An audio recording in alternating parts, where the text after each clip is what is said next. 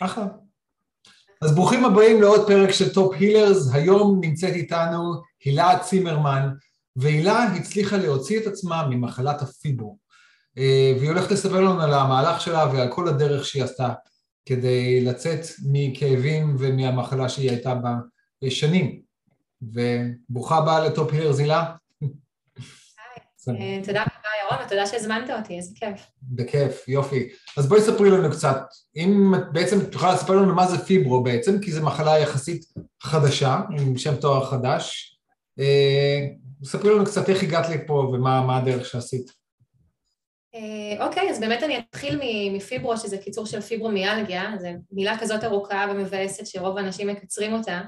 אמ, זו מחלה שבעיקרון היא אוסף של אה, הרבה מאוד תסמינים של חולי, כאב, תשישות כרונית, אמ, שהרפואה המודרנית לא באמת יודעת להסביר אותם או לאבחן אותם כמו שצריך.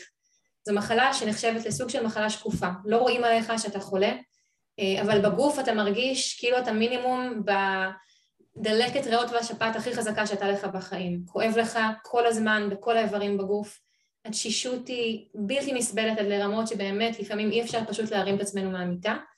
אמ, כמו, כמו שאמרתי, באמת אין איזה בדיקה שיכולה אמ, ממש לאבחן את זה בצורה מלאה. יש בדיקה שנקראת 18 אה, נקודות, לוחצים על כמה נקודות מאוד ספציפיות בגוף, צריך שיהיה לחולה יותר מ-12, בין, בין 12 ל-18 כדי שהוא יאובחן, אבל זה משהו שהוא מאוד, אמ, בתחושה שלי ובשנים שלי בתוך המחלה הזאת, 30 שנה שהייתי חולה בזה ומאובחנת בזה, זה מאוד שרירותי, זה מאוד אה, סובייקטיבי, אבל אין שום דבר, שום בדיקת דם, שום סריקת מוח, ועשיתי כל בדיקה בעולם, אין שום דבר שהרפואה יודעת לבוא ולהגיד, כן, זה פיברומיאלגיה. אז בעצם זה אוסף תסמינים שאין לרפואה הסבר להם, והיא באה ונתנה להם איזשהו שם, הם מצאו ככה מכנה משותף להרבה מאוד חולים של מה שהם סובלים מהם, נתנו לזה איזשהו שם, זה בעצם אוסף של סימפטומים, אין באמת מחלה שמתרחשת בגוף שנמצאה לה איזושהי אה, עדות פיזיולוגית. אה, ומתוך הדבר הזה, כתוצאה מזה, גם החולים, יותר מזה שהם סובלים מאוד מכאב שאף אחד לא מבין, הם גם סובלים מזה שרוב האנשים לא מאמינים להם. הרופאים, כשאני עוד חליתי, כשאובחנתי בגיל 16, אני חולה, הייתי חולה מגיל 3. אובחנתי בגיל 16 לפני 20 שנה, כשעוד בקושי בקושי ידעו בכלל מה זה, אז הרופאים היו ברמה שרופא גם זרק אותי מהמשרד שלו. מבחינתם זו הייתה המצאה בראש של החולים, ובאמת זה סבל שהוא הרבה יותר קשה אפילו מה, מה, מהכאב הפיזי, אף אחד לא מאמין לך, מצפים ממך ללכת לעבודה ולתפקד ולגדל ילדים ולסיים תואר, ואף אחד לא עוצר להבין כמה אתה באמת סובל, כי לא רואים עליך ואין שום הוכחה לזה. וזאת בעצם, הדבר הכל כך כל כך קשה של מחלות שקופות זה הדבר הזה, זה לך תתמודד עם העולם כשאף אחד לא מבין אותך ואתה צריך אה, להיות כמו כולם, איכשהו עם הכאב והסבל והתשישות הנוראית שגם מביאים איתם כמובן דיכאון וחרדות ואת כל מה שרק אפשר לדמיין מכל כך הרבה שנים של אה, כאב כרוני. אמ, אז באמת אני, כמו שאמרתי, אני, אה, הכאב שלי התחיל בגיל שלוש, לא ידעו אז, לא, לא חושבת שהייתה קיימת המילה פיברומיאלגיה, זה היה שנת אה, שמונים ושמונה. אמ, כאבי תופת באמת נוראיים ברגליים שלא היה להם שום פתרון, אף אחד לא הבין מה יש לי. רוב האנשים סביבי חשבו שאני ממציאה ילדה שמחפשת תשומת לב, ההורים שלי התגרשו, באתי מבית כזה לא יותר מדי אה, מסודר או מוצלח לצערי במצב הכלכלי ובמצב המשפחתי וכל הזמן היו בטוחים שאני ממציאה חולי, שאני נורא נורא מקצינה את זה ונורא רוצה יחס מאימא. אה, אני יכולה להעיד שזה היה רחוק מאוד מלהיות uh, המציאות, אני סבלתי מכאבים ברמה שהייתי פוצעת את עצמי ברגליים כי פשוט לא יכולתי לשאת את זה, זה היה התקפי כאבים של צרחות ובכי ולקחו המון שנים והמון המון המון בדיקות ובערך כל רופא קונבנציונלי ולא קונבנציונלי שהלכתי אליו טיפולים ובדיקות, לא מצאו כלום, לא הצליחו לעזור לי עם כלום. בגיל 16 פגשתי איזה פרופסור בתל השומר שהציג בפניי את המילה המוזרה הזאת, פיברומיאלגיה, לקח לי כמה וכמה זמן להתרגל, להגות אותה בכלל, אמ, ואז חזרתי מהאבחון הזה הביתה וגיליתי באינטרנט שבאמת אין לי מה לעשות עם זה, זה כאילו נורא התרגשתי שקיבלתי איזה שם, הנה, כן, יש לך, מכירים בך סוף סוף, אף אחד כבר לא צוחק עלייך. אבל אז גיליתי שדווקא השם הזה הביא עליי הרבה יותר אה, במרכאות קללות, מלא רופאים שבאמת פשוט לא היה להם עניין לטפל בי, כי את ממציאה, אין לך שום דבר. אמ, המון הרופאים שגם כשהיו לי דברים אמיתיים, אני זוכרת מצב שהיה לי פעם אחת אה, באיזה גיל עשרים ומשהו, אה, חטפתי התקף כאבי בטן נוראי, התפתלתי על הרצפה באמצע הרחוב, הגעתי לבית חולים. ושחררו אותי אחרי כמה שעות כשזה עבר, וכשהגעתי לרופאת משפחה שלי כדי לבדוק מה זה היה, אז היא אמרה לי, עזבי, זה חלק מהפיברומיאלגיה. אז בעצם גם מבטלים הרבה מחלות מסביב והרבה כאבים מסביב שמאוד יכול להיות שהם יותר, נקרא להם אמיתיות ופיזיולוגיות באמת, שאפשר לטפל בהם וצריך לטפל בהם. וזה משהו שמלווה אותך לאורך שנים כחולה פיברומיאלגיה, זה כמו לשים על עצמך כזה סימן על המצח של משהו לא בסדר אצלי, ככה מתייחסים אליך כולם, ולך תצא מהדבר הזה ותתמודד עם משהו שרופאים בכלל רוצים לטפל בו כי הם לא חושבים שהוא קיים. וחייתי עם הדבר הזה 29 שנים, מגיל שלוש. וזה התמודדות יומיומית, כל יום כאב חדש, אמ, אבל זה גם החמיר אצלי, אני לא יודעת להגיד כן פיברומיאלגיה, לא פיברומיאלגיה, זה החמיר לרמה שיש לי ארבע פריצות דיסק בגב התחתון ובצוואר, אולקוס שהגעתי איתו במצב מאוד קשה לבית חולים, אמ, בעיות בבטן ששנים טיפלתי בהן, אמ, סחרחורות, התעלפויות, בעיות ריכוז, אה, המון המון דברים, חלקם הם תסמינים של פיברומיאלגיה, חלקם הם לא, הם, בוא נגיד לזה עודף רגישות של חולי פיברומיאלגיה מייצרת להם תמיד עוד אקסטרה מחלות שהם לא חלק מהמחלה, אבל איכשהו באמת לרוב החולים יש פריצות דיסק מאוד כואבות, אצלי זה הקרין לרגליים ולידיים, במצב שהייתי כמעט סיעודית בכל שנות ה-20 שלי, זה היה מצב בלתי נתפס לבחורה כל כך צעירה. זה נשמע סיוט, מה שעברת, וזה אין בנורא. אה, זו תופעה שהיא נהפכת הרבה יותר מוכרת כיום ויותר אה, יותר ניכרת באוכלוסייה, אבל את אומרת שהיית בגיל שלוש ועד גיל 16 בעצם לא הכירו את זה. את חושבת שאת אחת, היית אחת מהחלוצות למחלה, או שזה פשוט תופעה שנעשית יותר, לא פופולרית, אבל יותר, אה, אה, נו, מה המילה? אה, כן. נמצאת, נמצאת באוכלוסייה כרגע, ברכה לי המילה גם באנגלית וגם בעברית, זה קורה כנראה, יש תופעות לוואי. אמ, אני לא חושבת שהייתי חלוצה, כשאז אבחנו אותי כבר, כשבאתי וחיפשתי את זה באינטרנט, גיליתי שכבר הייתה עמותה שטיפלה בזה בארץ, עמותת אסף, גם התנדבתי איתם אה, ממש מעט כמה זמן, עזרתי להם לתרגם מאמרים אה, רפואיים מאנגלית לעברית כדי להנגיש את זה לקהל, אמ, אבל כן אז זה היה הרבה הרבה הרבה פחות נפוץ, אני לא חושבת שבגלל שפחות אנשים חלו בזה, אני חושבת שפשוט הרפואה המודרנית פחות הכירה בזה, אז פחות רופאים ידעו בכלל שזה קיים. הפרופסור שאני פגשתי, הגעתי אליו מאיזו פרוטקציה שמישהו הכיר ושמע, אני פגשתי לפניו מאות רופאים שלא ידעו, לא, לא הציעו. לא הוא, אתה יודע, פתח איזה ספר שהוא שמע מאיזה השתלמות שהוא עשה, ופתאום עלה לו לראש, אוקיי, אולי זה מה שיש לך, הוא אפילו לא עשה לי בדיקת הנקודות בהתחלה. כן. אז, אז לא הייתה לזה מודעות, ואני דווקא מרגישה שבשנים האחרונות המודעות עלתה כל כך הרבה, שגם יש אובר אבחון, שזאת בעיה בפני עצמה, כי אנשים שמגיעים עם מחלות, אני לא רוצה להגיד אמיתיות, כי פיברומיאלגיה היא אמיתית מאוד, אבל מחלות שהן פיזיולוגיות, שיש משהו פיזי שאפשר לשנות, בין אם זה בדיקות דם שאפשר לראות, המון המון דברים שכן אפשר לטפל בהם, אבל רופאים ככה עושים dismissing כזה, הם כזה מבטלים את הכאבים שלך ואומרים לא, יש לך פיברומיאלגיה, רושמים לך את זה באיזה פתק, ודי נדפקת לכל השנים כי אף אחד יותר לא ייקח אותך ברצינות ולא יעשה לך בדיקות מעמיקות ויכול להיות שיש לך מחלה אחרת שאפשר לטפל בה ופגשתי כבר כמה אנשים כאלה שהאבחון שלהם היה שגוי אז בעצם המחלה הזאת עוזרת כאילו לרופאים ככה לשחרר את האחריות מה... נכון. מה... לבדוק אותך כמו שצריך ולראות מה אפשר לעשות. יש לנו עוד תופעה עכשווית כרגע שמאוד אופיינית לאותו דבר, כי פעין, כאב בעצם אי אפשר למדוד ואי אפשר לדעת, רק יכולה להגיד שיש לך כאב ואיפה הוא נמצא בגוף. אבל יש המון תופעות כרגע שקורות אה, בעקבות החיסונים, אז יש המון נפגעי חיסון שגם אומרים להם שזה הכל בראש, יכול להיות שאתם פשוט אה, צריכים כדורי הרגעה כדי להירגע. והמון נפגעים וזה גם אותה תופעה של פיברו, גם אותה תופעה של כאבי גב נמשכים כרוניים לאנשים שאומרים אתה עושה את עצמך, אז אה, תופעה מאוד מוכרת, אבל את אומרת שסבלת בעצם מגיל שלוש ועד שהצלחת להתגבר על זה, האם הכאב היה כל הזמן תמידי או שהוא בא בגלים, איך, והאם היה איזשהו טריגר כלשהו שהרגש שהוא בעצם גורם לכאב להתחזק, להיות יותר...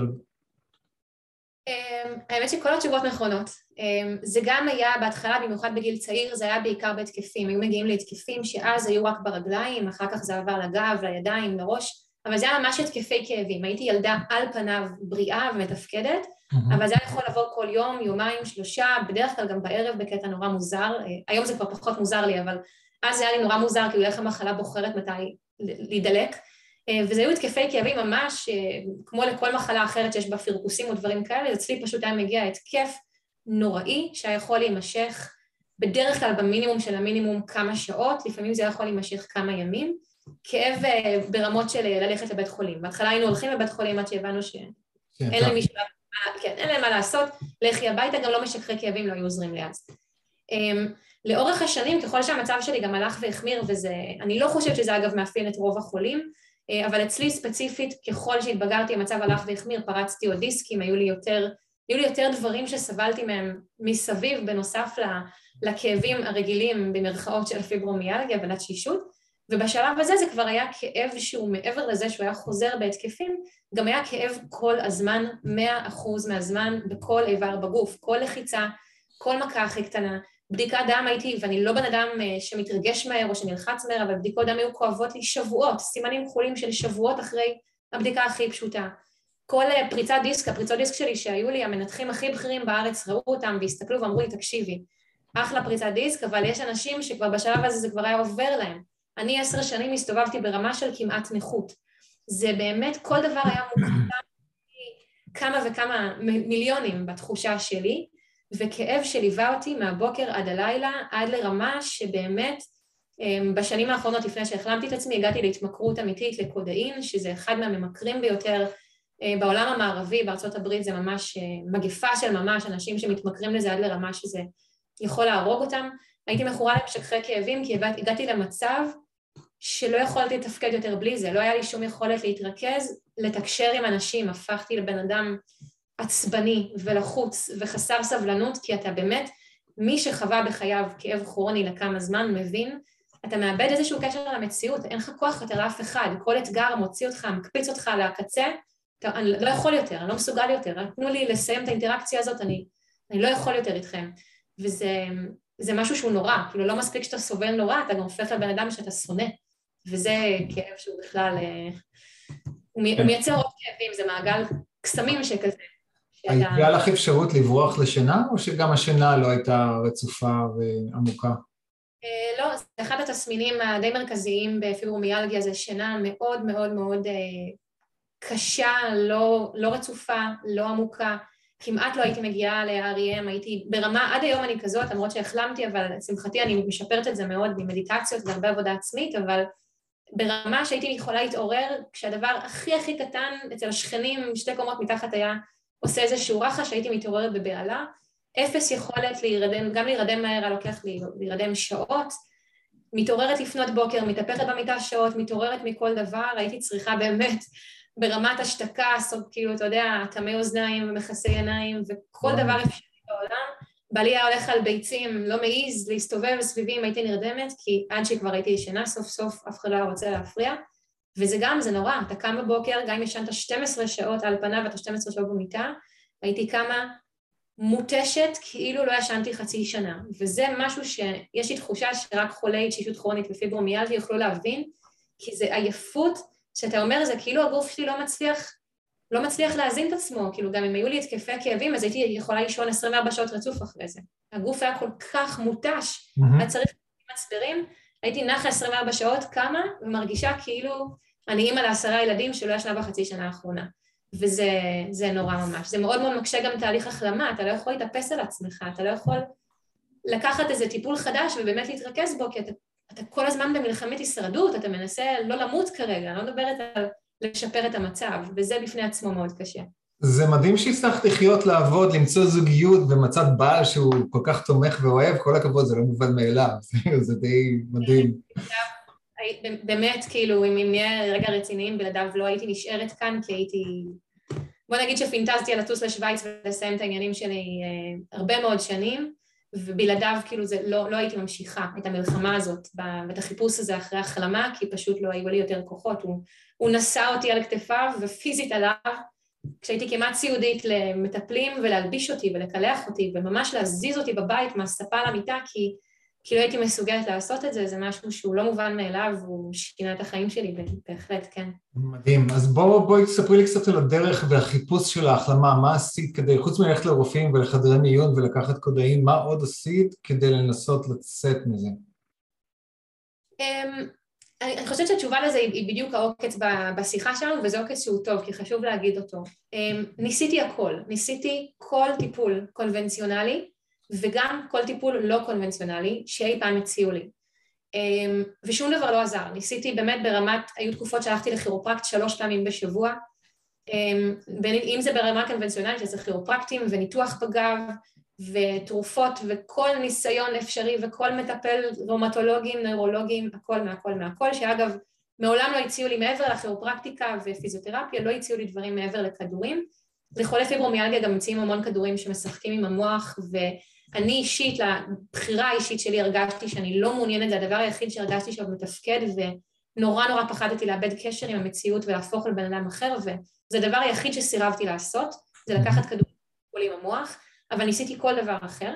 ובצד הלא קונבנציונלי באמת הרשימה כאילו אינסופית מהילרים ומתקשרים לאוסטאופתיה ומדיטציות וטיפולים כאלה, וטיפ... באמת כל דבר שאי פעם מישהו הזכיר לידי, עבר לידי, העלה איזה מילה על דעתו, אמרתי אוקיי, הלכתי, חיפשתי, בדקתי, ניסיתי, וכל פעם זה גם לפעמים עשרות טיפולים, אתה פוגש מטפל שאומר לך ארבעה טיפולים את יוצאת מפה בריאה, כעבור ארבעים טיפולים שעולים לי מהכיס הרבה מאוד כסף ועולים לי מהלב כמויות תקווה מטורפות שמתנפצת בסוף התקווה הזאת כי הם לא באמת מצליחים לעזור, אתה מסיים אחרי 40 טיפולים של כמה חודשים מותש יותר, מיואש יותר, מרושש יותר, וואו. ושום דבר לא עזר. חלקם באמת היו מטפלים מדהימים מהשורה הראשונה, שעזרו לאנשים המון, אבל לי, עליי, איכשהו, וזה די הסיפור שחוזר על עצמו אצל כל חולי פיברומיאלגיה, שום דבר לא עזר, שום דבר לא קידם אותי לשום מקום, אני באמת, אני, אני ארד רגע לפרטים שאני מדברת איתך על מצב שהלכתי במשך איזה שנתיים רצוף, כמה פעמים בשבוע, לאחד ממטפלי הפציעות ספורט הכי טוב בארץ, הוא מטפל בכדורגלנים מקצוענים, זה גם עלה בהתאם, אמ, כי רציתי לפחות לפתור את הכאבי גב, כי בוא תעזור לי, לפ... תן לי לשרוד, לעמוד, כי הייתי, הייתי פשוט שבר כלי, כן. ולמרות שהלכתי אליו, הוא מטפל בזה בתור מקצוע, זה הקריירה שלו, הוא לא הצליח לעזור לי והוא ניסה, הוא, הוא היה מדהים, הוא ניסה בכל הכוח, כל דבר שהוא מכיר בספר, כל לחיצה וכל תרגיל וכל דבר שהוא הציע לי עשיתי, שנתיים שלמות שהן בסוף מסתיימות במפח נפש נורא ותחושת אף אחד לא יכול לעזור לי. אתה מגיע לייאוש שאתה מרגיש שאתה דפוק ברמה שאף אחד לעולם לא יבין אותך ולא יצליח לפתור לך את זה. וזו תחושה שהיא באמת, היא רק מחמירה את הכאב, זה, זה מעגל כזה מדהים. זה רק מחמיר כל דבר. כן, מאוד מתסכל, זה מאוד מתסכל. אז לא הרגש באף טיפול הקלה כלשהי תוך כדי הטיפול? זה נשאר אותו סטטוס?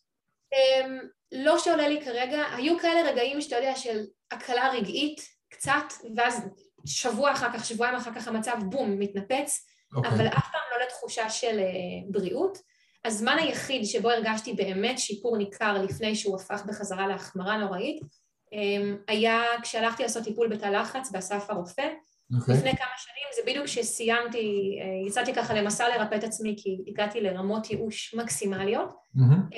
הם עשו שם מחקר לפני ארבע שנים, עשו מחקר על פיברומיאלגיה, שלא התקבלתי אליו, כי uh, למען האירוניה, ההגדרה שלהם, מעבר להמון המון תנאים, הייתה שזה מישהו שחולה, אני חושבת, בערך חמש שנים במקסימום, ואני כבר הייתי חולה שלושים שנה.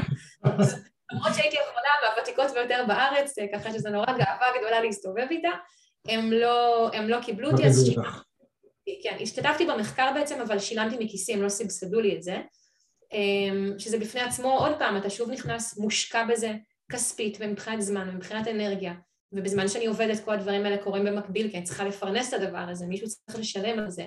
לא כן. באתי עם משפחה עשירה, אז הייתי צריכה לממן כל דבר שעשיתי.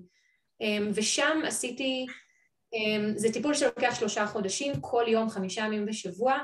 אמ, מתישהו באמצע הייתה לי הטבה מאוד גדולה, ברמה שמעולם, בח... לא ידעתי איך זה מרגיש להיות בריא, בחיים שלי לא זכרתי את זה. ופתאום הייתה הטבה ברמה שקמתי בבוקר ולא האמנתי, שאני מרגישה טוב ויש לי אנרגיה והייתי, משהו שם היה, משהו הסתדר.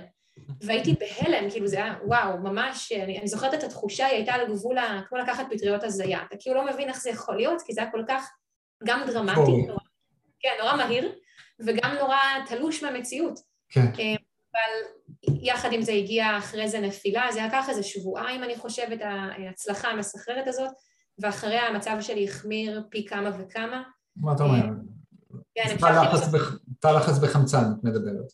כן, תא לחץ בחמצן שהוא מדהים, הצוות שליווה אותי היה מדהים, המחקר היה מדהים, והייתה להם סיבה להאמין במה שהם האמינו, ואני גם יכולה להגיד לך שהם עשו בדיקות, אמ, סריקות מוח לכל המטופלים לפני ואחרי, לראות האם באמת יש שינוי במוח של זרימת הדם. כן. הבדיקות הוא שיפור מטורף. הרופא שלי היה באקסטזה של החיים שלו, והיה לי מאוד עצוב לספר לו, תקשיב, כאילו מה שקורה אצלי בגוף לא משקף את מה שאתה רואה בבדיקות. המצב שלי החמיר פי כמה וכמה לרמות שכשסיימתי נשארתי בסוף תשעה חודשים במקום שלושה, וכשזה כבר הגיע לרמה שהרופא אמר לי, זה כבר נהיה מסוכן, את לא יכולה להמשיך, תעצרי. וגם נגמר לי הכסף ונגמרה לי, לי התקווה בשלב הזה, וכשיצאתי אחרי תשעה חודשים הייתי במצב הכי קשה בחיים שלי, זה כבר היה ברמה שלקום בבוקר הייתה משימה של, גם לא היה לי עניין בזה יותר, כאילו מיציתי את החיים. איבדת תקווה. כן, זו הייתה התחנה האחרונה הגדולה שניסיתי במסע, לפני ש... בוא נאמר ככה, פרשתי מניסיונות המלחמה בזה, כי זה היה way way too much. הגעת לקצה. את יודעת שאני שהיתי חודשיים בתוך תא לחץ חמצן, או בערך משתווה לי. לא, צללתי בצבא עם חמצן באותו לחץ, וכל הצלילות בערך היו כמעט חודשיים. אז רגע, אז הגעת למצב ממש סופני, אחרי שניסית המון המון טיפולים, זה, זה נטל אדיר, חוץ מהעשרות ומאות אלפי שקלים שהוצאת לכל הטיפולים האלה, שכל העבודה שלך בטח הייתה אך ורק בשביל הטיפולים ולמצוא את המענה ולמצוא את הדרך החוצה אה, ולהבריא. איך, איך אספת עצמך בידיים ואיך באמת יצאת מזה אחרי זה? אז אני, אני יכולה להגיד שלא אספתי את עצמי בידיים. הגעתי לרמות ייאוש, שאני אז עבדתי, הייתי 11 שנה בשלב הזה בהייטק, זה היה הדבר היחיד שהצלחתי להתמיד בו, היו לי המון חלומות, אני בחורה עם המון שאיפות, דמיינתי להגיע מאוד רחוק, לא הגעתי רחוק כמו שרציתי או קיוויתי בגלל המחלה, ולא תחזקתי שום דבר אחר, מעבר לבעלי שגם לא, לא הקמנו משפחה בגלל זה, לא למדתי תואר שני, לא עשיתי שום דבר, בקושי שרדתי, כי לא יכולתי לקחת על עצמי שום דבר מעבר למינימום ההכרחי בעבודה. Mm-hmm. בשלב הזה, אה, לשאלתך, עזבתי, עזבתי את העבודה אה, אחרי הטיפולים בתא לחץ, כי הייתי באמת, הגעתי לקצה, ולא עזבתי כי חשבתי שאני אחלים את עצמי, לא, לא עשיתי את זה כי אמרתי, טוב, אני אלך עכשיו, כי כבר ניסיתי 30 שנה, זה לא הגיע מאיזה מקום של יאללה, אני אצא למסע, אני עכשיו אקח את עצמי בידיים, לא זה. כי עשיתי את זה כל החיים. אני עזבתי כי לא הייתה לי את היכולת. אוי, קפאת לי. התנתקנו איכשהו. אז רגע, נחכה שהילה תחזור. למות. רגע, רגע, הילה, את קפאת ופספסתי את שני המשפטים החשובים האחרונים. כן, בדיוק לרגע הדרמטי, ירון. רגע דרמטי ביותר, הקטע הכי חשוב. אז לא, כן, הגעת, עזבת את העבודה והגעת לקטע ו... ספרי לי עוד פעם. אז עזבתי באמת את העבודה כי, כי התייאשתי, כי רציתי לסיים את, ה, את החיים האלה בעיקרון. לא, לא כי חשבתי שאני יוצאת למסע מטורף, אלא עזבתי כי לא היו בי יותר כוחות אפילו להסתכל לבן אדם אחר בעיניים בעבודה, בלי או לפרוץ בבכי, או לרצות לסיים את זה באותו רגע, שזה, אני יודעת שזה עלול להיות טריגר לחלק מהמאזינים, אבל זה כל מה שיכולתי לחשוב עליו בשלב הזה של החיים שלי היה מוות. מהרגע שהייתי מתעוררת עד הרגע שהייתי הולכת לישון, הייתי מתפללת שאני אלך לישון ולא אקום בבוקר, כאילו בואו תסיימו את הדבר הזה, כאילו כמה בן אדם יכול עוד לספוג, כמה אתה עוד יכול, מאיפה אני אמורה להביא את הכוחות לעבור את היום הבא כשאני יודעת שהוא עוד יביא כאבים חדשים, כל יום משהו חדש, כל יום, זה אי אפשר, אי אפשר להתמודד עם הדבר הזה. אחרי שמיצית כבר את הכל וניסית את הכל, אבל את יודעת מה, את נותנת השראה לכולם על זה שאת יושבת מולנו בלי כאבים, אז ספרי לנו איך באמת עושית את עצמך מהמצב הזה. אה, אז זהו, אז מתוך הייאוש באמת המטורף הזה, אה, לא רציתי לעשות כלום, ישבתי בבית איזה שבועיים בדיכאון שהרסתי עצמי את החיים ואיך איבדתי את העבודה ואני לעולם לא אוכל לחזור לעבודה, כי ידעתי שגם המצב שלי מחמיר עם השנים, כאילו אם כבר עזבת אין פה דרך חזרה, מי יזכור את שירותיי במצבי? אמ, ונסעתי, לקחתי את עצמי והחלטתי ככה פשוט להתרחק מהבית, רק בגלל שהסביבה נורא כבר עשתה לי רע באיזשהו שלב. כן. ובחרתי לעצמי אמ, דירה קטנטנה, באמת חדר מטר על מטר כזה בצפון, גרתי במרכז אז בשיא הפקקים והלחץ והצפצופים וזה. לקחתי חדר בצפון שהיה בו מיטה ושולחן, זה הדבר היחיד שהיה שם, ומטבח בגודל של כיור. השארת את בעלך מאחור? השארתי אותו מאחור, זה היה קשה מאוד, היינו, אנחנו גם זוג מאוד מאוד מאוד אה, דביק ומאוד מאוד אוהב, ו, אבל לא יכולתי יותר, לא היה לי גם סבלנות אליו יותר בשלב, אתה לא יכול יותר להכיל אף אחד, וגם לא את עצמך במצב כזה. ובאמת נסעתי לשם והייתי שם כמה חודשים והתנתקתי מהכל מתוך שוב אפיסת כוחות, לא הייתה פה איזה חוכמת חיים או החלטה רוחנית מאחורי זה. ניתקתי את הטלפון וניתקתי את המחשב וכל הדברים שהיו לי, ובלי טלוויזיה ובלי כלום, פשוט שכבתי במיטה ורק רציתי לישון, תכלס, כאילו בואו נשים את הדברים על פניהם, רציתי לנוח, לא יכולתי יותר, הסטרס הזה של הפרפקציוניזם והעבודה ולהוכיח את עצמי ולנסות ולהילחם על המחלה וללכת לרופאים, פשוט עזבו אותי, אף רופא לא יכול לעזור לי, אז די, מספיק.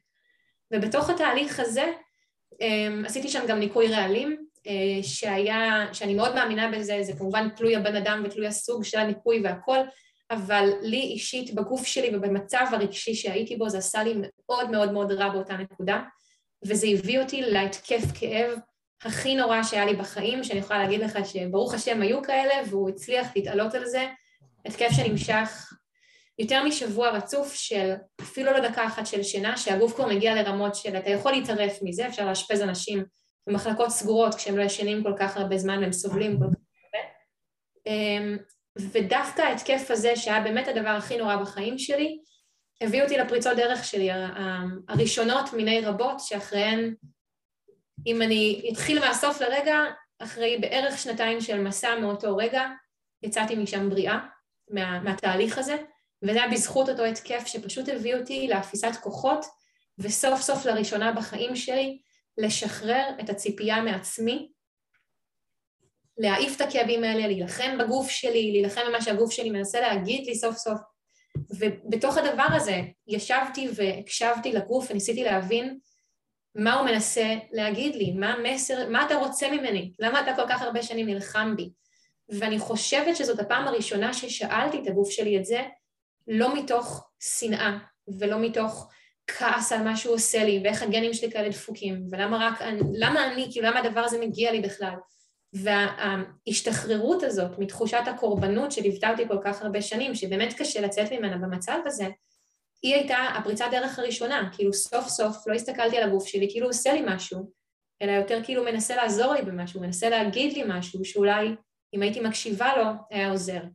וזה היה ההתחלה של התהליך, אמ, שבתהליך הזה למדתי המון דברים, ניסיתי המון דברים, ובשלב הזה, ברגע שאנחנו פותחים את הראש להסתכלות חדשה על העולם ועל החיים שלנו ועל הכאבים שלנו והסבל שלנו, פתאום דברים שלפני כן לא עזרו לי אף פעם, מדיטציות, ריברסינג, כל מיני דברים כאלה, פתאום התחילו כן לעזור, פתאום הם נגעו במקום הנכון בלב ובגוף, וכל דבר שעשיתי יותר, אני לא אגיד עזר עוד קצת, אבל הוא פתח עוד זרקור לתוך ההסתכלות שלי על העולם והבנה שלי של הגוף שלי, והאיר לי עוד חלק מהדרך, ובסוף ההבראה שלי הייתה שילוב של הרבה מאוד דברים שעשיתי, שאחרי כמה שנים זיקקתי אותם לכדי, כתבתי הרצאה שאני מעבירה בתקופה הזאת, והיא זיקקתי אותה לכדי שלושה דברים מרכזיים שהם השיעורים הכי חשובים שלמדתי בתהליך ריפוי שלי, ואני יודעת שהם הדברים ששינו את החיים שלי, הם מה שבסוף הביא אותי מייאוש טוטאלי ומחשבות על מוות להיום בן אדם בריא שמטפס על הרים ועושה טרקים בניו זילנד, וזה פער שהוא לא חשבתי שאני אי פעם אחצה אותו. מדהים. מה היה, היית צריכה ממש להגיע לתחתית, להשתחרר, להרפות, לוותר, לוותר על הכל, כדי שהגוף שלך יגיד לך באמת את מה שהוא רוצה, ומה היה הסוד הזה שהגוף שלך אמר לך?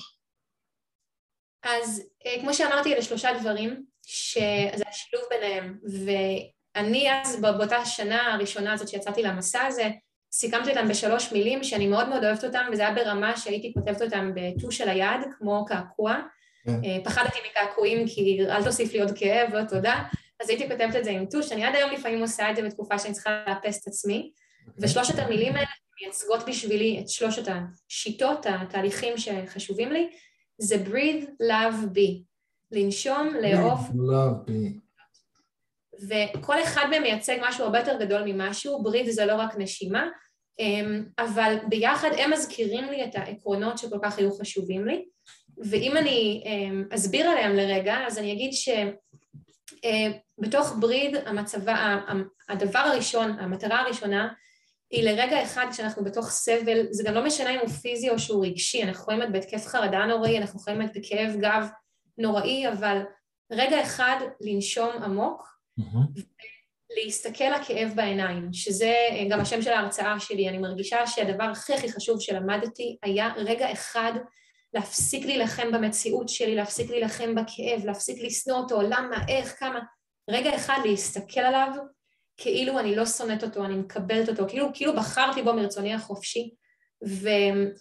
אז הברית מייצג את זה בעיניי, זה רגע תקחי שנייה נשימה עמוקה כשכואב לך ותסתכלי על הכאב הזה, שזה משהו שמאוד מאוד קשה להסביר אותו לבן אדם בתוך התקף כאב, ולקחו לי חודשים ארוכים מאוד להגיע למצב שהבנתי בכלל מה המטפלים שהיו סביבי אומרים לי, כאילו תתבונני בכאב שלך, וואלה, זה עצבן אותי בהתחלה, כי הם לא עצרו להסביר לי מה זה אומר, וגם לא הבנתי, כאילו אני, אני ברמת כאב שבא לי לתלוש את הרגל מהמקום, על מה אתה מדבר כשאתה אומר תתבונני בכאב שלך. אבל באמת לקחתי את זה אחורה, אחורה, אחורה, לבאמת להבין שהכאב קיים, אין לי מה להמשיך להילחם בו, ולהסתכל עליו, להסתכל לו בעיניים ולשאול אותו מה אתה מנסה להגיד לי, וזה השלב המרכזי והחשוב ביותר שהיה לי בפריצת דרך שלי. החלק השני, שזה לאהוב עליו, זה לאו דווקא לאהוב אנשים, זה כמובן גם, אבל זה בעיקר לייצר הסתכלות מפוקחת ואוהבת וחומלת יותר על המציאות שלנו, על העולם שלנו, על הגוף שלנו, על עצמנו.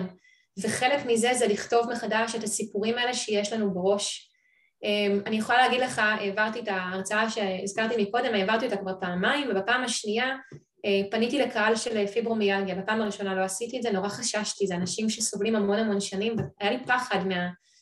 איך הם יגיבו לזה, ובאמת קיבלתי לא מעט תגובות שאין סיכוי, אי אפשר להחלים מזה, את משקרת. ומלבד זה שזה כאב לי אישית כי סבלתי מספיק כדי להגיד שאני לא משקרת, אני יודעת להגיד שה-state of mind הזה הוא מה שמונע את ההחלמה מאנשים.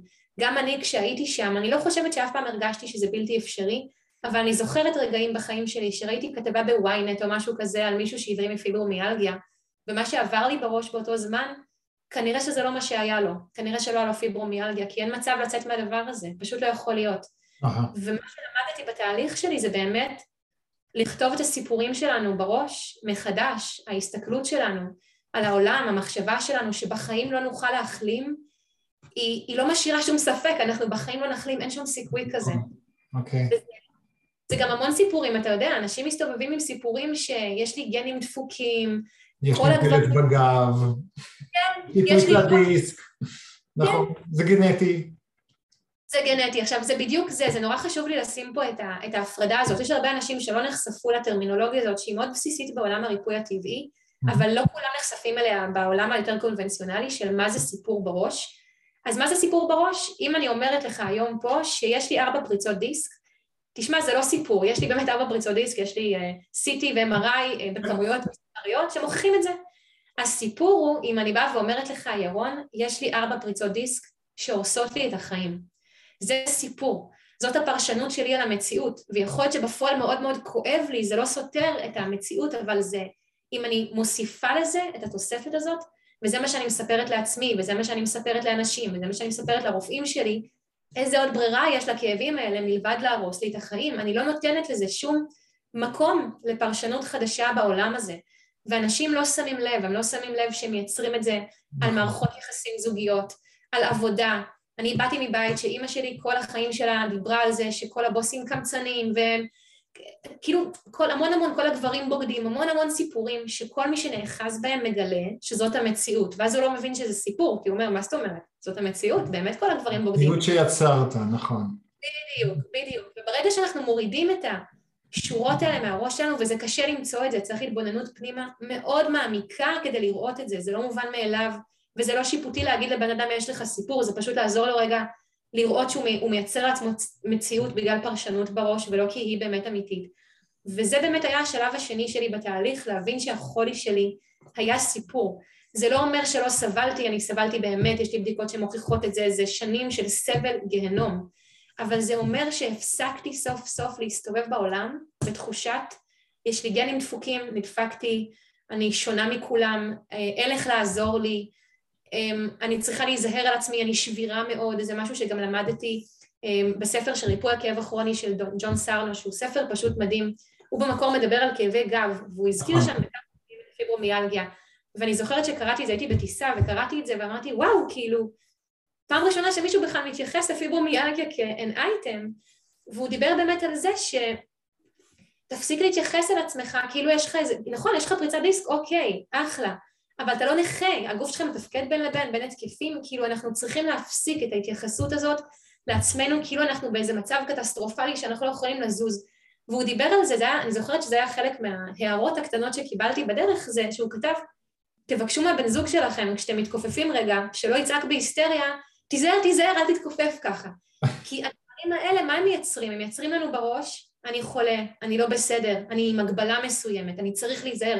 זה לא אומר לא להיזהר אם יש לך איזו מגבלה פיזית, אבל לא לחיות ב state of mind הזה, לא לייצר את הדבר הזה מהבוקר עד הלילה, אוי תיזהר על הגב, אל תרים משהו, אמא שלי כל הזמן, אל תרימי משהו כבד, אני שנים צריכה להסביר לאמא הכל טוב. נכון, בדיוק, כן. כן, סיימתי את התהליך איתם, אני בסדר. אחד הדברים המדהימים בפריצות דיסק, דרך אגב, זה שיש אין ספור מחקרים ב-MRI ו-CT שהם לקחו קבוצות של אנשים ועשו להם סריקות, וראו את אותן תוצאות בדיוק, של ארבע פריצות דיסק בבן אדם אחד עם כאבים וארבע פריצות דיסק של בן אדם שלא מרגיש שום דבר. אז את יודעת, זה לא בדיוק משליך אחד על השני, זה הכל אצלנו בראש. לגמרי. שזה גם נורא מסוכן, אני, אני מרגישה שלאנשים חולים נורא מסוכן להגיד להם זה אצלכם בראש, כי זה מרגיש להם כמו זלזול בכאבים. נכון. מה שמתפספס בתהליך, לפעמים זה שאומר את זה זה מתפספס לו, ולפעמים זה ששומע, זה שזה לא מוריד מעוצמת הכאבים, זה לא אומר שלא כואב לך. ממש לא, נכון, ממש לא, אבל מבחינה מדעית זה לא בדיוק תופס. עכשיו, בן אדם שיש לו כאבים, או כמו שאת, הלכת ואת מחפשת ומדברת עם רופאים ורופאים, עד שיהיו רופא נותן לך איזשהו שם תואר למחלה שיש לך. עכשיו, ברגע שהוא נתן לך שם תואר של מחלה כלשהי, את נתפסת אליה, זה מה שיש לי.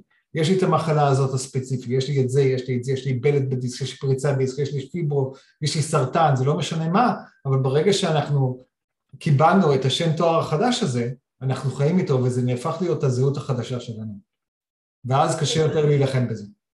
לגמרי, אני מרגישה שהפיברומיאלגיה לצערי היה מבחינתי אחד הסיפורים הכי גרועים שיכולתי להכניס לחיים שלי, והכנסתי אותו בגלל הבחנה של רופא נפלא שרצה לעזור לי, כי בעצם בגלל שזאת מחלה שאין לה גבול ואין לה הגדרה, והיא ליטרלי כל כאב שהיה מגיע, אה, פיברומיאלגיה. נתת לחיים. כן, אז זה פשוט תחזק את זה. הייתי קמה בבוקר עם איזה משהו חדש, טוב, זה חלק מהפיברו, ואתה מספר לעצמך שאתה נכה ומסכן ועלוב, וזה לא אומר שזה לא נכון, באמת כאב לי, אבל זה עזר לי להמשיך לייצר כאבים עוד ועוד ועוד. אתה לא יוצא מהמעגל הזה, כי אתה מצפה שהמעגל ימשיך, כי סיפרו לך שפיברומיאלגיה לעולם לא יעבור, ושאי אפשר להחלים מזה, ושזה מגיע עם שישות אז אני אהיה עייפה, וזה מגיע עם כאבי ראש, אז צצו לי כאבי ראש, והאמת שמאז האבחון באמת המצב רק הלך כאילו היה לי צ'קליסט כזה של כל הדברים שפיברומיאלגיה יכולה לייצר, וברוך השם ייצרתי את כולם, ואקסטרה ואקסטרה. כן. כן, ממש אחד אחרי השני. אבל יש קטע אחד שיצאת, אחרי שהיית בתא לחץ, והייתה תקופה שיצאת מכאבים, מה את חושבת שהחזיר אותך חזרה? את חושבת שהיה איזה משהו שהחמיר את המצב? כי גם משהו החמיר למצב שהיה הרבה יותר גרוע מקודם. האם זה היה באמת התפיסה שלך, שיש לך עדיין את המחלה הזו ושום דבר לא ירפא אותה, או כי היה תקווה והרגש איזושהי אינפוריה של בן אדם בריא וחדש והצלחת להתגבר עליה ופתאום זה חזר. מה את חושבת שגרם לזה?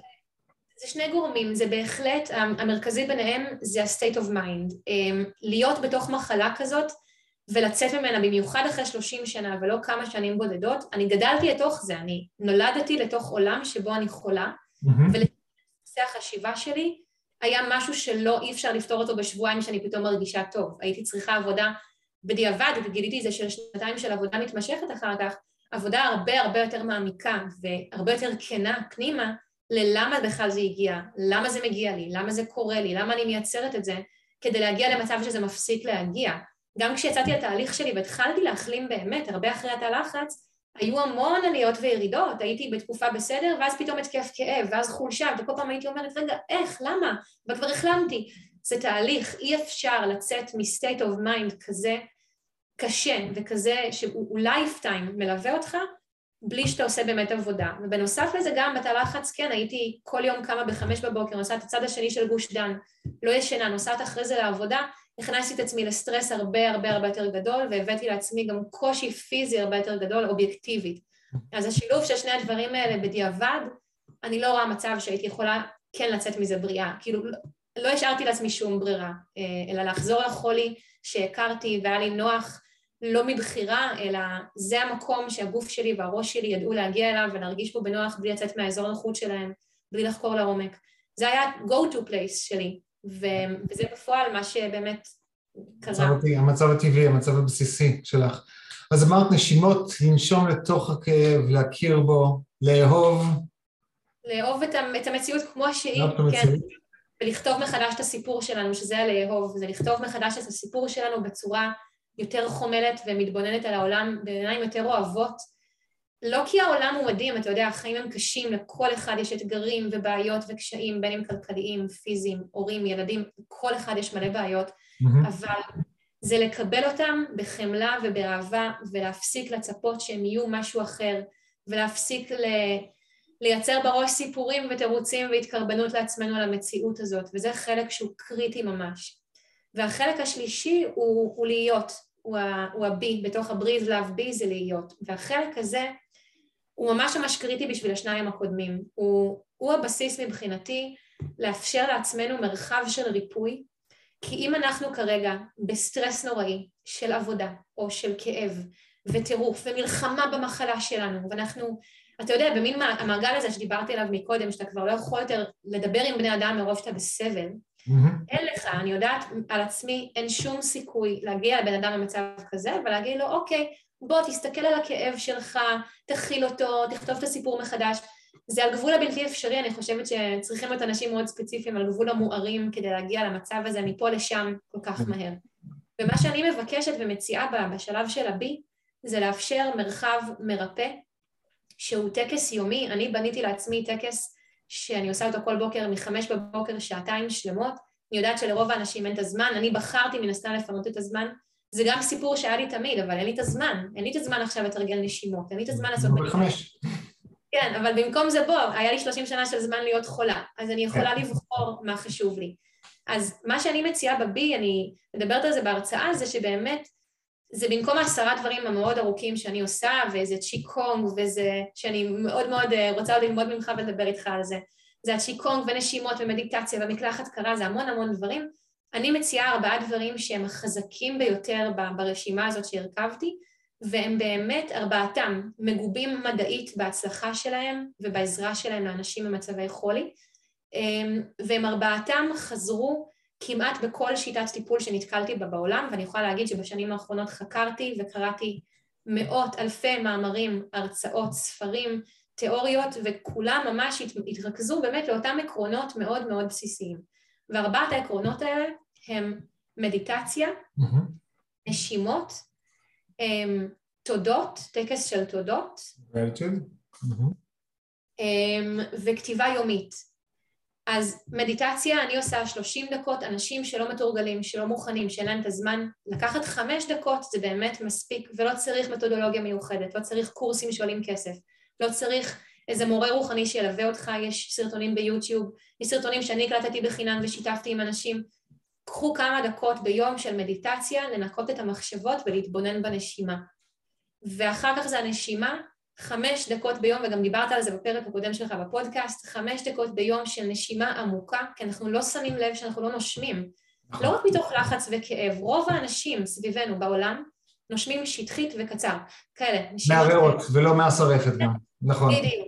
והם לא מכניסים מספיק חמצן לגוף, שזה הבסיס של הקיום שלנו, זה לא עניין רוחני, זה עניין של תכניסו אוויר לריאות שלכם. עכשיו הם מכניסים הרבה פחות חמצן כי יש מסכות על הפנים, אז הם נושמים גם CO2 ומכניסים לחות לריאות, שזה לא הכי בריא, אז להוריד מסכות ולקחת נשימה עמוקה.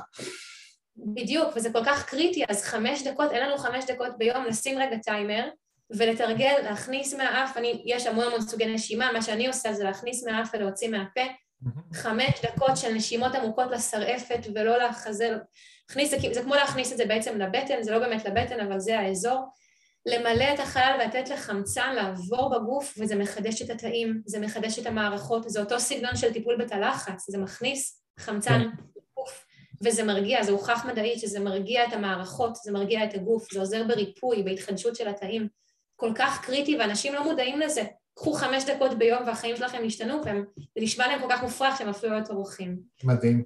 מה שאמרת לבוקר דרך אגב, זה מה שכתב, מי כתב את uh, The Miracle Morning, הל הרוד אני חושב, אז הוא דיבר שם על שישה דברים שהוא עושה.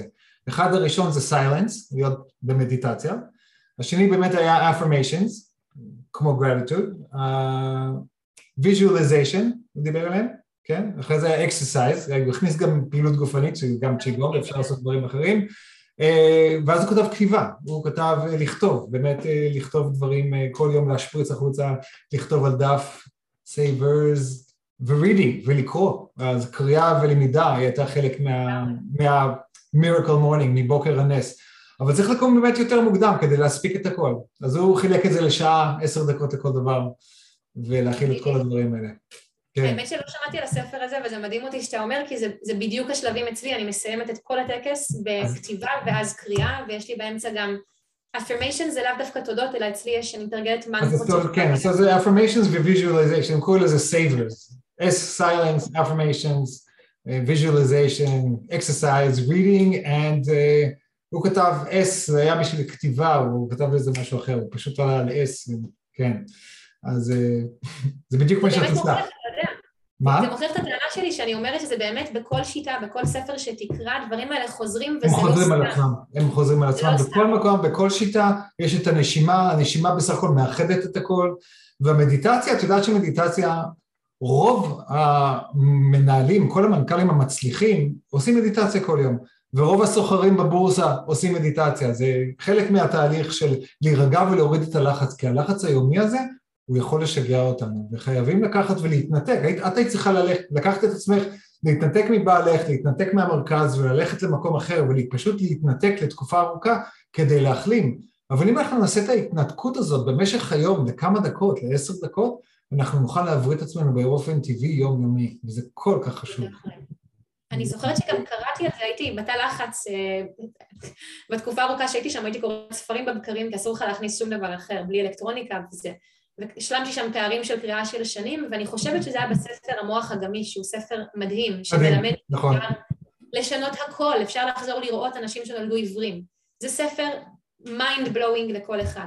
אני חושבת שזה היה בספר הזה, אני לא בטוחה, שהוא דיבר על מחקרים של, אמ, שעשו על נזירים שמתרגלים כל החיים שלהם מדיטציה. כן, אמ, ב-FMRI. כן, והממצאים של MRI שעשו להם בדיקות מאוד uh, אמפיריות, אין פה עניין כן. של דעה, נראה לנו שהם רגועים יותר, זה לא הסיפור. הממצאים הפיזיולוגיים שלהם היו במצב שאין בכלל מה להשוות אותו לאנשים שלא מתרגלים באותו גיל, באותו נכון. מצב. כן, זה היה מטורף. בפונקשיונל היום ב-FMRI הוא עשה את הבדיקות האלה נכון. שם. כן. וזה, נכון. וזה מתאים, מדהים, אז אני חושבת, אתה יודע, אני המון נתקלת בגלל שבאתי מעולם ההייטק, בכל כך הרבה אנשים שרק הרציונל זה מה שמלווה אותם, וזה בסדר גמור, ואני גם הייתי כזאת. והרבה פעמים אומרים לי, אתה יודע, מה, אין לי זמן לרוחניקיות הזאת לעשות תודות בבוקר, לעשות מדיטציה. ואם האנשים האלה היו נחשפים לעובדה שזה מדעי לחלוטין, ארבעת הדברים שדיברתי עליהם, גם השישה שאתה דיברת עליהם, כתיבה, מדיטציה, תודות, נשימה, הוכחו מחקרית, הם הוכחו מחקרית באוניברסיטאות הכי גדולות בעולם, בגופי נכון. מחקר הכי מוכרים בעולם, ואפשר לקרוא אותם בספרים הכי מדעיים שיש, אז אין מה להתווכח על זה שאנחנו זקוקים לזה ושיש לזה הוכחה מדעית שזה יעבוד. ממש לא, ועוד יותר היום יש הרבה יותר, כמות המחקרים שנעשית היום על מדיטציה קפצה בצורה אקספוננציאלית, בצורה מטורפת, שהיום, את יודעת, בשנות ה-70 היה איזה 50 מחקרים, והיום יש איזה 5,000 שיצאו על מדיטציות, ופתחו בתי ספר בנפרד, בברקלי אני זוכר, היה, יש את ה-Good Science School, שהם בודקים את כל התיאוריה של, המזרח. הם פשוט חוזרים למזרח, והחיבור של ה-quantum physics ושל המזרח היום, של הדאואיזם, שמתחברים ביחד, שבעצם זה אותו רעיון, הם פשוט חוזרים בחזרה חמשת אלפים אחורה ומגלים פתאום שמה אנחנו יודעים היום בפיזיקה המודרנית הוא בעצם מה שהם כבר ידעו לפני חמשת אלפים שנה, זה הכל אותו דבר, זה מה שהכי נפלא בדבר הזה. וכל כך התרחקנו מזה בעולם המודרני, אתה יודע, התרחקנו מהאוכל הנכון, נכון. מהנשימה הנכונה, מלצאת לטבע, מלשבת עשר דקות לבד בלי הטלפון והפייסבוק נכון, והלחץ וההתראות. בדיוק, להתנתק מהטלפונים וללכת יחפים על האדמה כדי שנוכל גם לקרקע את עצמנו. נכון, נכון, כן. שזה עוד חלק מהתהליך שעברתי, וניסיתי באמת הכל, אז זה אחד מהם, וזה עשה לי טוב, ואני עד היום יוצאת להליכה מחוץ לבית, אני גרה בלס וגאס, וזה קצת מוזר לעשות את זה פה, ועדיין אני מגיעה למדשאה הראשית בשכונה, מורידה את הנעליים שלי בשש בבוקר והולכת על הדשא. מצוין. זה סיפור הטבע שהוא הוא, הוא מעל לכל אה, נכון, אושר. ואני עושה, עושה אימון עם שקיעה בחוף הים ביום שלישי בערב, שעה לפני השקיעה, נתחיל במרץ עוד פעם, אבל זה מדהים, כי את. מתחברת עם הרעש של הים ויש לך את כל האיונים אה, של המים מסביב, שזה פורק את האיונים החיוביים שלנו וזה פשוט נפלא. אז רגע, אז כמה זמן היית שם בחדר לבד לפני בעלי חיכה לך? חיכה, חיכה, בא לבקר פעם בשבוע, חשב שהתחרפנתי על כל המוח, התחלתי לחבק עצים, לדבר עם אנשים, לעשות מדיטציות, לעשות ריברסינג, לכתוב יומן, הייתי כותבת יומן בכמויות של עשרות עמודים ביום. מדהים. פתאום הכל השתנה בי והייתי ברמה שאני מודה, הייתי שם אמ, שלושה חודשים בלבד, אחר כך גם נסעתי לויפאסנה, שמעולם לא עשיתי משהו דומה קודם, והייתי בטוחה שכאילו אין סיכוי, הדבר הזה לא הולך לקרות בכלל, וכאילו אחרי שעה בערך החלטתי שאני מתה שיזרקו אותי משם ושאני לא אשרוד את הדבר הנורא הזה, כן. ושרדתי את כל, את כל הויפאסנה, גם שם הייתה לי פריצת דרך הכי חשובה בתהליך, כי זו הייתה הפעם הראשונה שקיבלתי התקף, כאב נורא, שהתגברתי עליו בעצמי, ב- וואו. בכוח ההתבוננות, כי התבוננתי בכאב, זו הייתה הפעם הראשונה שזה קרה לי בחיים, ומאז התהליך הזה רק הלך והשתפר.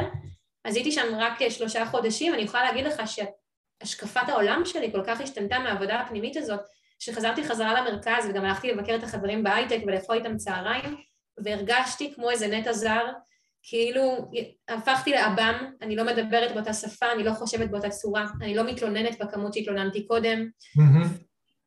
זה היה קשה לעיכול בהתחלה, וזה גם לא, זה לא מסע שחייב לעשות אותו, כמו שאתה אומר, אפשר את החמש דקות ביום של מדיטציה, ממש לא צריך להתנתק מהעולם, אבל אני חושבת שבמצב של אנשים כמותי, שהגעתי לכזאת רמה, ובאמת אחרי כל כך הרבה ניסיונות, לפעמים אין ברירה אלא לעשות משהו דרסטי מאוד, לא בשביל להגיד עשיתי משהו דרסטי והתגרשתי ואז, לא, לא בשביל זה, אלא בשביל רגע אחד לנתק את כל ההשפעות מסביב. בין אם זה ההורים, אימא שלי שהייתה רגילה כל החיים שאני חולה, אז היא גם התייחסה אליי ככה. אז רגע אחד להתנתק מכל מה שסביבנו שמזכיר לנו את החולי ואת הסבל ואת הסיפורים הישנים ואת העולם שבאנו ממנו. ורגע אחד להיות רק עם עצמנו נקי, פתאום כשאין לנו את הקולות האלה מסביב ואת הלחצים ואת הבלגן, יש יותר צלילות מחשבתית שמקדמת אותנו קדימה. אז לא חייב לעשות את זה, אבל מי שנמצא ברמות ייאוש, אני לגמרי ממליצה לנסות, אם אפשר בליווי של מישהו, הייתה לי מטפלת שהייתי הולכת אליה פעמיים בשבוע, רק לדבר איתה על מה קורה לי כדי שאני לא אצא מדעתי, וזה עשה את העבודה, ואני לא חושבת שהייתי מגיעה לאן שהגעתי, בלי ההפוגה הזאת, שהיא לא החלימה אותי, אבל היא התחילה תהליך שהגעתי אליו יותר מוכנה ויותר רגועה. מדהים, את יודעת, המון יזמים והמון מנהלים של חברות מאוד מצליחות מתנתקים והולכים לקחת איזה בקתה באמצע היער כדי לנקות את הראש ולשבת ולחשוב ולהתנתק מהכל בלי טלפונים, בלי, בלי דברים. אה, אחד הבן אדם, האנשים שהרצתי לשעבר, גם ביל גייטס היה עושה את זה. היום כבר. לא מעריץ אותו כל כך. אה, מדהים, אז שלושה חודשים, אז התנתקת, חזרת הביתה, ואחרי זה כבר לא חזרת להייטק, אז התחלת דרך חדשה פשוט כרגע עם ההרצאות אה, שלך. לא, חצי כוח, חצי חצי, אני כן חזרתי להייטק, אבל חזרתי לבד, פתחתי, אני היום עצמאית, אני עובדת בתחום שעבדתי בו בהייטק, אבל עשיתי את זה מאוד מאוד מאוד בהדרגה, נורא נורא פחדתי, הייתה לי, ועד היום אני מודעה, זה, זה מין חרדה פנימית, שאם אני אי פעם אחזור למצב שבו הייתי, נניח של עבודה סביב השעון, אני אחזור להיות חולה כי אני יודעת, ואני אוקיי. חושבת שזה זה מסר שחשוב לי להעביר. אני מרגישה שאנשים שחולים כל כך הרבה שנים, כן, לצאת מזה זה כמעט כמו גמילה מאלכוהול. זה לנצח יהיה ה-go to place של הגוף שלי ושל הראש שלי, ולא משנה כמה עבודה עצמית אני אעשה, ברגעים של קושי ומשבר, אם אני אכנס עכשיו לעבודה של 12 שעות ביום כמו שהייתי אז, בלחץ אימים, לא יהיה לי זמן לטקס בוקר ולמדיטציות ולטפל באנשים אחרים. אני יודעת שאני עלולה להגיע למצב של חולי באותה מידה. זה לא, אני לפחות אדע איך לצאת מזה, אבל זה לא אומר שאני לא אכנס לשם שוב. אז מאוד מאוד פחדתי, לקחתי אז, אני חושבת שזה שנה וחצי שלא עבדתי, שזה באמת בלתי אפשרי לבן אדם כמוני, באתי מבית בלי כסף, הייתי חייבת לפרנס את עצמי מהיום, ש... מהיום שיכולתי והיה חוקי לעבוד, עבדתי, כן. והייתי בחרדה קיומית שאני חייבת לפרנס את עצמי, אני לא יכולה להיות תלויה בבעלי, ועדיין שנה וחצי שזה העלה את החרדות האלה, אבל ידעתי שאני חייבת לסיים את התהליך החלמה שלי. אני לא יכולה לחזור לעולם החוצה, לדבר עם אנשים, לפני שהדבר הזה באמת הגעתי לשורש שלו. וזה לקח בערך שנה וחצי, בזמן הזה גם עשינו רילוקיישן לארצות הברית, אז הייתי באמצע תהליך של להתמודד עם עצמי, ופתאום הוספתי לעצמי אתגר נורא נורא גדול בחיים, וזה לא היה קל, לעבור למדינה חדשה בלי להכיר אף אחד, המון בירוקרטיות, זה היה לי מאוד קשה, גם הייתי רוב הזמן לבד, כי בעלי היה בנסיעות, mm-hmm. וזה היה חלק מהתהליך, וזה לקח במצטבר בסוף בערך שנתיים, עד שחזרתי גם לעבוד, פתחתי את העסק שלי העצמאי, אני עובדת רק בחצי משרה, בשביל לאפשר לעצמי, אחד, לעשות את הטקסים האלה ולשמור לעצמי על הגוף שנורא ביקש ואמר לי אלף פעם, תפסיקי זה יותר מדי, אני לא אחזור ואפסיק להקשיב לו, אני לא אעשה את זה יותר. ושנית, כי כן, החלטתי בתהליך ההחלמה שלי שלא במקרה הייתי בן אדם שחולה 30 שנה והצלחתי להתגבר כן. על זה. יש לי מסר להעביר לעולם, אני עוד לא יודעת איך, התחלתי אותו כרגע בלהעביר הרצאות בחינם, בזום, לכל מי שמעוניין, לאו דווקא פיברומיאלגיה, אני, המון אנשים בריאים לחלוטין שהגיעו להרצאה עד עכשיו אמרו לי שזה עשה להם המון המון המון רעשים טובים בראש של תובנות פנימיות, לקחו נוטים, משנים משהו בחיים שלהם, התחילו לכתוב בבוקר, לעשות מדיטציה, זה, זה מדהים מה זה יכול לעשות גם לאנשים שהחיים שלהם על פניו לחלוטין מסודרים ומאורגנים והכול טוב. ואני מקווה בהמשך, אני עוד לא יודעת איך, לאן החיים ייקחו אותי ולאן ההרצאות האלה ייקחו אותי, אני מקווה שאני אמצא את הדרך לעזור לכמה שיותר אנשים. אני חושבת שזה ייאוש שאני חוויתי אותו, אין הרבה אנשים בעולם שיכולים לספר שהם עברו אותו, ובמקום לסיים את החיים הם הצליחו לצאת ממנו. וזו ברכה ענקית שקיבלתי, וכל מה שנשאר לי זה לקוות שאני אצליח לעזור לעוד אנשים עם זה. לגמרי. לא, את השראה לכולם, ומה שעבר זה באמת נשמע כמו סיוט, ולא מאחל את זה לאף אחד, לא... לא, הכי גרועים. גם לא לאויביי. כן, לא, זה נשמע ממש היום. אני הייתי רק שנתיים בכאבים וזה היה סיוט, מה שאת עבר זה היה הרבה יותר ממני. אז כן, בהחלט, לא, זה נהדר. אני חושב שמה שאמרת אה, זה נפלא, ובאמת אם, אם כל אחד רוצה לקחת משהו זה פשוט גם להתנתק קצת מהטלפון, לשים אותו בצד ולהתנתק מהטלפון, כי הדבר הזה מאוד ממכר ואנחנו כל הזמן מחוברים אליו, וזה גם כן דבר שמאכיל אותנו כל הזמן בלחץ ובמתח, אז אם נוכל להתנתק, לעשות כמה דקות של מדיטציה, זה מאוד עוזר. הילה, תודה רבה. אני יכולה להוסיף משהו רגע? בוודאי, תוסיפי מה שבא לך, כן. אמ, אני רציתי להוסיף, כי דיברנו על ארבעת הדברים שדיברתי עליהם כן.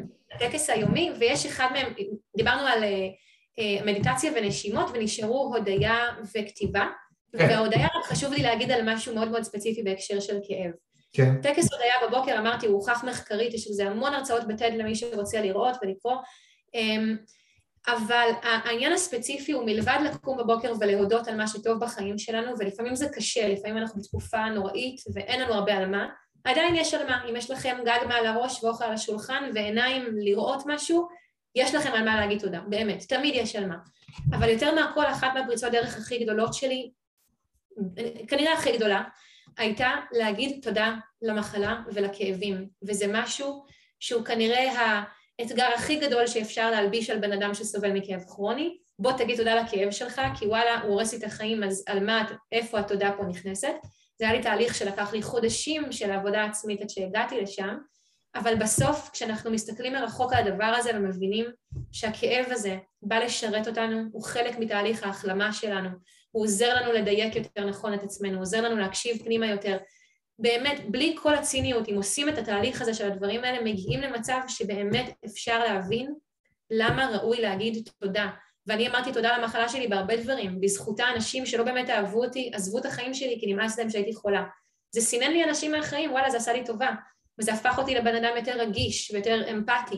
זה עזר לי בכל כך הרבה דברים, נכון, היא עשתה לי המון רע, אבל היא הגיעה מסיבה מסוימת, ואני חושבת שהנקודה הזאת ביום, כשבן אדם מגיע למצב שהוא מסוגל להגיד תודה לקשיים בחיים שלו, פיזיים או רגשיים, פרידה, שברון לב, אובדן של בן אדם יקר להם, כאב בגב, פריצת דיסק שעצרה להם את הקריירה בשיא של השיא של השיא, לעצור ולהתבונן בזה ולהגיד קודם כל תודה שקרה משהו שגורם לי לעצור את הכל ולעזור לי להתבונן פנימה. וזה קשה לעשות את זה, אבל זה קריטי לתהליך ההחלמה של כל אחד, כי אם אנחנו לא אומרים תודה, משמע אנחנו ממשיכים לריב עם הדבר הזה, ממשיכים לא לקבל אותו. אז קודם כל להגיד לו תודה, ומתוך הדבר הזה תבוא ההבראה הכי גדולה של כל אחד. אוקיי. רגע, צריך להגיד שני דברים, על ה-affirmations, על ה-gratitude, על ההודיה. והדבר האחרון הוא כתיבה, באמת שם אין לי איזה עוקץ מיוחד, מלבד זה שבאמת אם אתם יכולים, קחו מחברת, שימו לעצמכם יעד יומי, אמ, לא לכתוב רק את מה שיש בראש, אלא לכתוב כמות מסוימת, כי אז זה מכריח אותנו להיכנס יותר פנימה. אני כותבת שלושה עמודים, אפילו לא שורה אחת פחות, אם אני מגיעה לשורה פחות אני מוסיפה משהו, אבל להוציא שלושה עמודים, וזה מה שזה גורם, זה בערך כמו הוויפאסנה, שאיך שהיא עובדת, אתה בשתיקה של 12 יום, ואומרים לך למה אתה צריך לשתוק, למה? כי כשלא נכנס מידע חדש, אני מגיע יותר פנימה, אני סוף סוף מתפנה לי הראש להגיע יותר עמוק. אז אותו דבר בכתיבה, אם אני אכתוב בימים הראשונים לא יהיה לי כלום, כי לא יודעת, אני אכתוב על הכביסה שלי והטיפול בילדים ועבודה. אחרי שבוע שאני אעשה את זה, כל הדברים השטחיים שמתרוצצים על פני השטח, בראש, הם לא שטחיים, הם מתרוצצים על פני השטח, mm-hmm. הורדתי אותם לנייר, הם כבר לא נמצאים שם, כבר לא דחופים לי לייצר אותם. אז למוח ולרגש מתפנה מקום וחלל להגיע יותר פנימה, לחשיבה מעמיקה יותר, וזה פתאום צצים לאנשים מחשבות, רעיונות, יוזמות, חלומות, דברים, הבנות, אסימונים שנופלים אחרי שלושים שנה, כי הם בחיים לא עצרו להקשיב לעצמם, הם לא כתבו יומן מגיל שש, ופתאום כשהם כותבים את זה בגיל שלושים ומשהו, מתפנה להם מקום, אחרי חודש שאתה כותב, אתה מגלה דברים שאתה אומר, וואו, אני, זה מעולם לא עבר לי בראש קודם, אתה פותר בעיות במערכות הזוגיות שלך, אתה פותר בעיות פיזיות עם עצמך, אתה מגיע לפריצות דרך שלא היית מגיע אליהם בחיים אם לא היית עוצר רגע אחד, מוריד את המחשבות האלה ונותן להם דרור אל תוך הנייר. וזה תהליך שהוא באמת, הוא קריטי ואין, לא מצאתי שיטה אחת בעולם של טיפול שלא המליצה על כתיבה יומית, כאילו מה אכפת לך, קח מחברת, רבע שעה, תכתוב, וזה עושה פלאים מדהימים ממש, זה החלק הכי אהוב עליי ביום.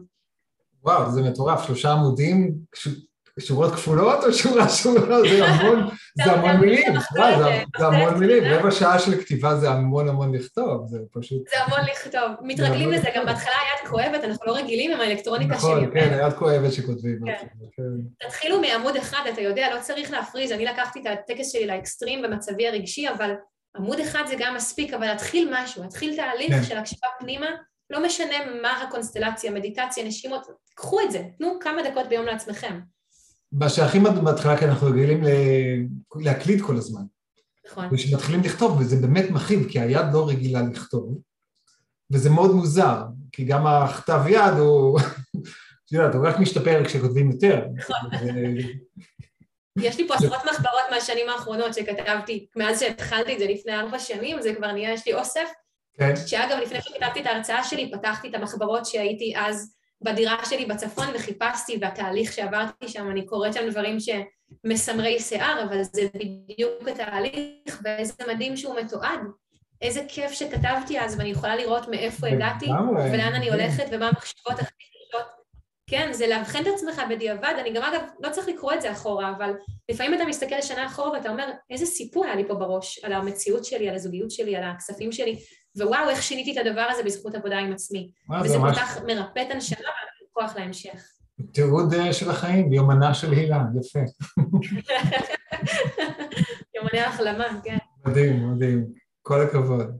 יופי של הילה, מדהים, מדהים הדרך שעשית והחיים החדשים שיצרת לעצמך, ממש אה, השראה לכולם, אני בטוח שיהיו המון נשים שירצו, נשים, דרך אגב, פיברומיאלגיה זה בעצם מחלה יותר של נשים מאשר של גברים, נכון?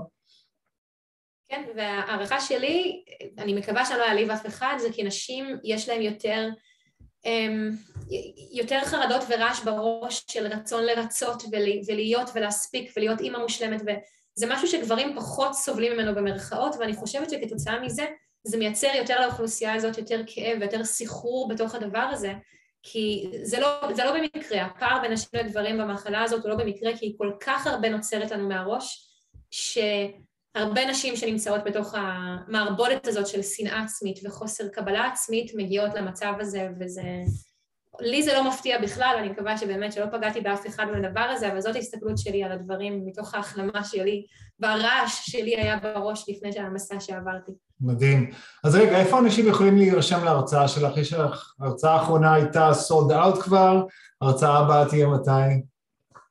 אמ, אז כבר העברתי שתי הרצאות, אני, המטרה שלי כרגע להעביר 12 אה, כאלה השנה, אז ההרצאה השלישית כבר פתוחה.